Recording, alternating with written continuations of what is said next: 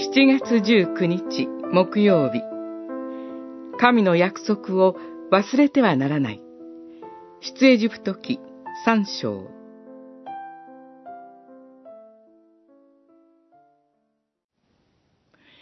今、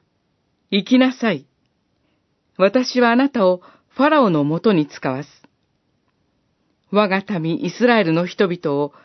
エジプトから連れ出すのだ。三章十節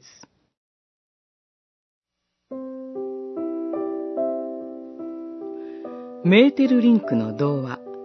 青い鳥の主人公、チルチルとミチルは幸せな青い鳥を探す旅に出発します。しかし、彼らはその旅では青い鳥を捕まえることができませんでした。実は、青い鳥は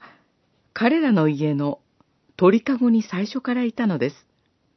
彼らはそれに気づかなかっただけでした。幸せを求めて生きる私たちも同じような勘違いをしているのかもしれません。本当の幸福はもっと身近に、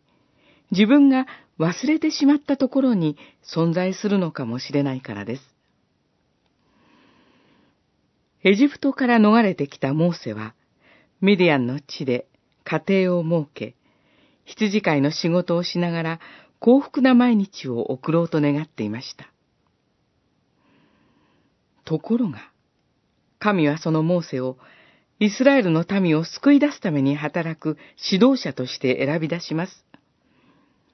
神は、モーセが幸せになるためには、忘れられていた神の約束を思い出し、その約束に生きる必要があると教えられたのです。私たちはどこに自分の幸せを見つけ出そうとしているでしょうか